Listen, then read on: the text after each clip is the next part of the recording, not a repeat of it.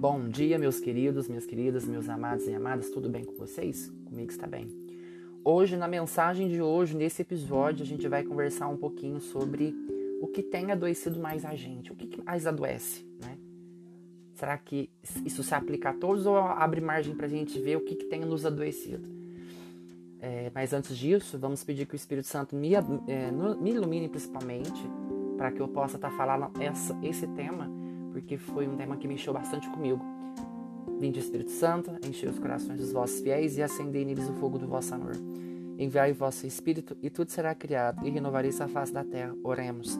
Ó Deus que instruíste os corações dos vossos fiéis com a luz do Espírito Santo, fazei que apreciemos retamente todas as coisas, segundo o mesmo Espírito, e gozemos sempre da sua consolação. Por Cristo Senhor nosso. Amém. Eu tinha feito uma pergunta, né? Que, que tem adoecido mais a gente? Eu te pergunto, o que, que te adoece mais? Eu achava que me adoecia era a minha irritabilidade, né? o meu estresse, o meu desequilíbrio em alguns momentos. Mas é normal, em algum momento eu vou, vou surtar mesmo, vou ficar chateado, eu não posso invalidar como isso me atinge, né? Como se isso me afetasse, mas não.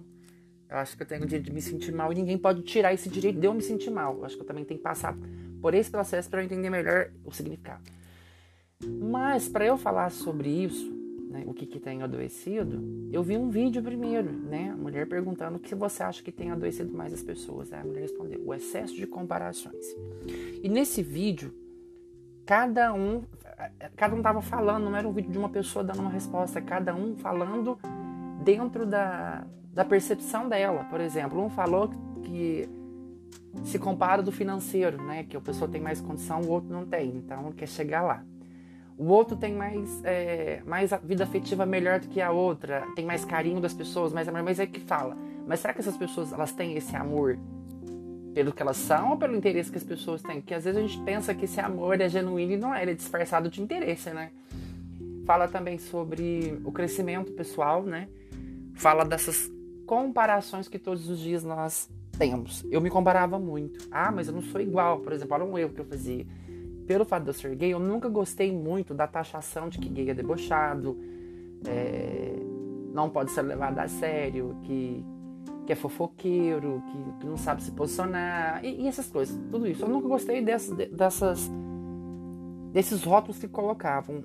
Mas aí, para eu falar de comparação, eu quero falar, assim, como isso está na minha vida, como ela está no meu dia, mas eu também quero pegar uma passagem da Bíblia que me coloca nesse lugar de fala.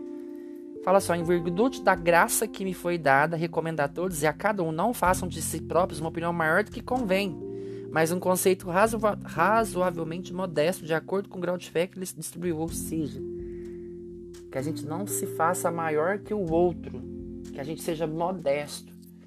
Ser modesta quer dizer a gente não precisa passar para as pessoas que a gente é grande.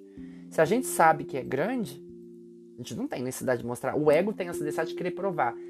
E quem é grande não é aquela pessoa que é rica financeiramente, não é aquela que chegou onde chegou, que é muito inteligente. Grande para mim é quem beneficia o outro, é quem faz o outro ser grande, faz o outro ser importante.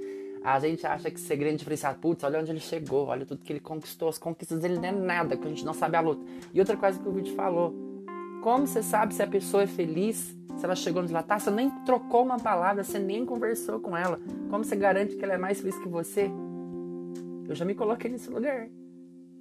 Principalmente de ver gays mais estudados, mas aí eu pego e falo, mas não. Títulos, formação, educação. Nada disso é válido se você se comparar. Eu sou melhor porque eu não faço isso, por exemplo. Eu sempre usei isso muito a meu favor, um argumento até muito fraco. Eu nunca bebi, nunca fumei. Mas também não me dá o direito de usar isso pra jogar quem fuma, quem bebe. Eu nunca tive problema com isso. Mas é o meu diferencial. Nunca fui fofoqueiro, não gosto de fazer essas fofocas. Por exemplo, que fofoca é uma coisa que não se deve passar porque você não sabe se é, se é, é, se é verdadeiro. Por exemplo, fofoca é um boato. Só se deve passar pra frente quando é verdade. Quando ela não é verdade, é um boato. Então a gente tem que ficar quieto, não é verdade? Então fala assim, ó. Então, na virtude, né? Com o grau de fé que Deus me deu, que eu possa é, entender que Deus me deu a capacidade de falar, me deu essa oratória muito grande. Eu vi até um vídeo que eu achei legal, como fazer as pessoas me escutarem e aumentar o meu potencial na oratória, né? É, subir mais, fazer com que as pessoas gostem do que eu estou falando. Não porque é bonito, não, tem que ser. Eu gosto de falar as coisas muito realistas, de acordo que está dentro da realidade daquela pessoa. Que, que realmente vai de encontro, que, aquela, é, que a minha oratória seja impactante. Né? Essa oratória ela seja importante. Então, Deus me deu intelecto, me deu inteligência emocional, quanto a mente espiritual, para falar sobre isso. E quando a gente se compara, a gente não se sente menor. E o mais interessante, quando a gente se coloca nesse lugar de comparação, parece que o outro tem mais atenção do que a gente merece ter. Fala assim, é que eu não mereço aquela atenção, mesmo não sendo o que ela é, porque a gente se compara. Tem uma passagem na Bíblia, está em Eclesiástico.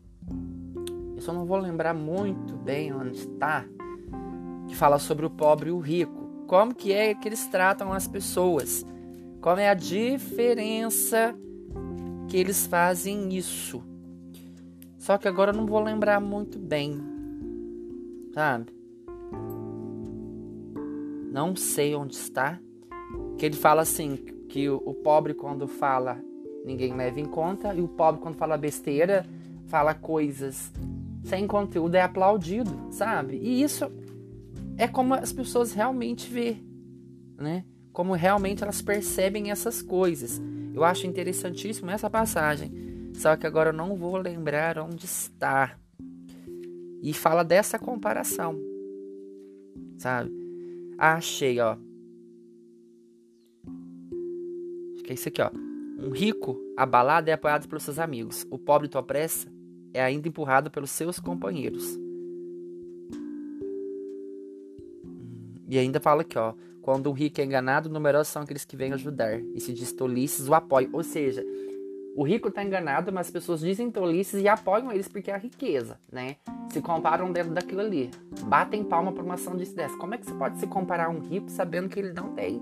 Ele é iludido. Ele, ele, ele conquista as pessoas através do que ele faz, não através do que ele é. Por que, que a gente se compara? Por que, que a gente se coloca nesse lugar? E por que, que isso tem adoecido o ser humano? né? Eu tô falando muito de comparação, mas eu não tô falando do contexto principal. Isso adoece você. Eu achava que a minha irritação era o que me adoecia. Não, não vou invalidar como eu me sinto. Eu não posso chegar aqui e falar que eu não sinto isso porque eu sinto, sim. Eu fico indignado, eu fico revoltado, eu fico estressado. Eu não posso querer bancar o perfeito. Quando eu entendi que eu não posso bancar o perfeito, nem quero. Nossa, eu acho que isso me adoeceria. Eu não poder ser quem eu sou. Aí quando um pobre é enganado, ainda merece censura. E se falar com sabedoria, não leva em consideração. Olha para você ver. Se o pobre fala com sabedoria, ele não é levado em consideração. Porque ninguém dá atenção. Então, para a gente não se comparar, a gente quer se igualar. Mas aí eu te pergunto, no que, que você quer se igualar? Será que isso não tem te adoecido? Tentar sermos o que a gente já não é, já é uma parte doentia nossa. É, é, é, é se anular é sofrer, é ir contra a sua própria natureza. Não estou falando que você não pode chegar naquele lugar. Eu só te pergunto, fala, será que você tem estrutura para chegar naquele lugar ou você quer fazer um caminho diferente, você quer trilhar? Eu coloquei para mim que eu não queria ser um gay igual às outras. Eu não queria que as pessoas me olhassem que não podem me levar com seriedade, que não podem ter uma conversa aberta comigo, que não podem falar o que pensam, que não podem se abrir comigo, porque tem essa abertura. O ponto que eu aprendi é até onde eu me coloco nesse lugar de exposição e até que ponto eu me sinto desvalorizado por cada pessoa que me procura. Isso me adoecia demais. Porque quando eu ajudava, eu me sentia útil. Útil. Mas eles não me enxergavam como amigos. Então, quando eu me descobri isso, eu parei. Quando eu parei de me anular, eu melhorei um pouco a minha saúde emocional. Eu, eu queria estar 100%, eu acho que ninguém é 100% emocionalmente, né? Ninguém é luz o tempo todo, ninguém é forte o tempo todo, ninguém é, vende carismas ou sobra, né? Ninguém é 100% bom o tempo todo. Eu sou feito de luz e sombras, eu gosto muito desse vídeo, né? Da Revira Vive. E Quanto tempo a gente se pega se comparando e isso não tem adoecido a nossa alma? Ser diferente é gostoso. Nossa, eu amo. Eu amo quando Deus me deu a inteligência espiritual e Ele me mostra todos os dias. Quando eu vou fazer meu diário que eu escrevo, eu pego o caderno de antes, eu era tão imaturo. Eu fazia mais por vaidade. Ah, porque eu sou inteligente, eu quero mostrar que eu sou. Quando eu percebi que esse não era o caminho, falei, ah, mas não vou chegar a lugar nenhum usando assim. Eu tenho que trabalhar, eu tenho que mostrar que eu mereço assim. E quando eu peguei e comecei a comprar, comecei a transferir, eu percebi que mudou. Eu senti que eu melhorei. A forma como eu tô me enxergando, ele é muito importante. E outra coisa que eu tenho aprendido, o autoconhecimento. E lá e eu escuto, escuto, muito, eu gosto muito de procurar coisas que me ajudam a libertar o meu emocional.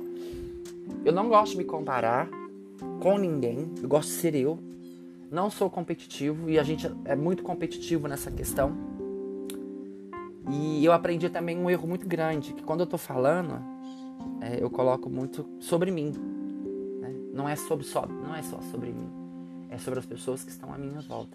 E o que eu aprendi é que a gente pode construir, construir habilidades emocionais para a gente não se comparar, para a gente não se diminuir e para a gente não se desvalorizar para pertencer naquele lugar.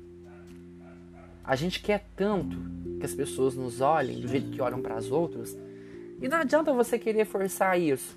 As pessoas vão te olhar do jeito que elas têm que te olhar. A diferença tá como eu posso fazer elas me olharem diferente. Mas não porque você quer, é porque você quer crescer, você quer transbordar isso. Eu escutei uma coisa da Carol Racha é incrível. Você não transborda o que você quer, você transborda o que você é. Parece que quando eu tô falando, eu tô calmo, né? Mas no, dentro do meu íntimo eu tô ansioso, eu tô um pouco receoso, tô tenso, é, minha cabeça tá pesada. Então eu vou reconhecendo essas emoções minhas que podem me desequilibrar, que podem me desestruturar. Só que quando eu aprendi que as minhas emoções vulneráveis, elas são a minha maior arma de crescimento, elas são as minhas maiores ferramentas, são uma das camadas que me ensinam a não me comparar. Você gosta de se sentir comparado?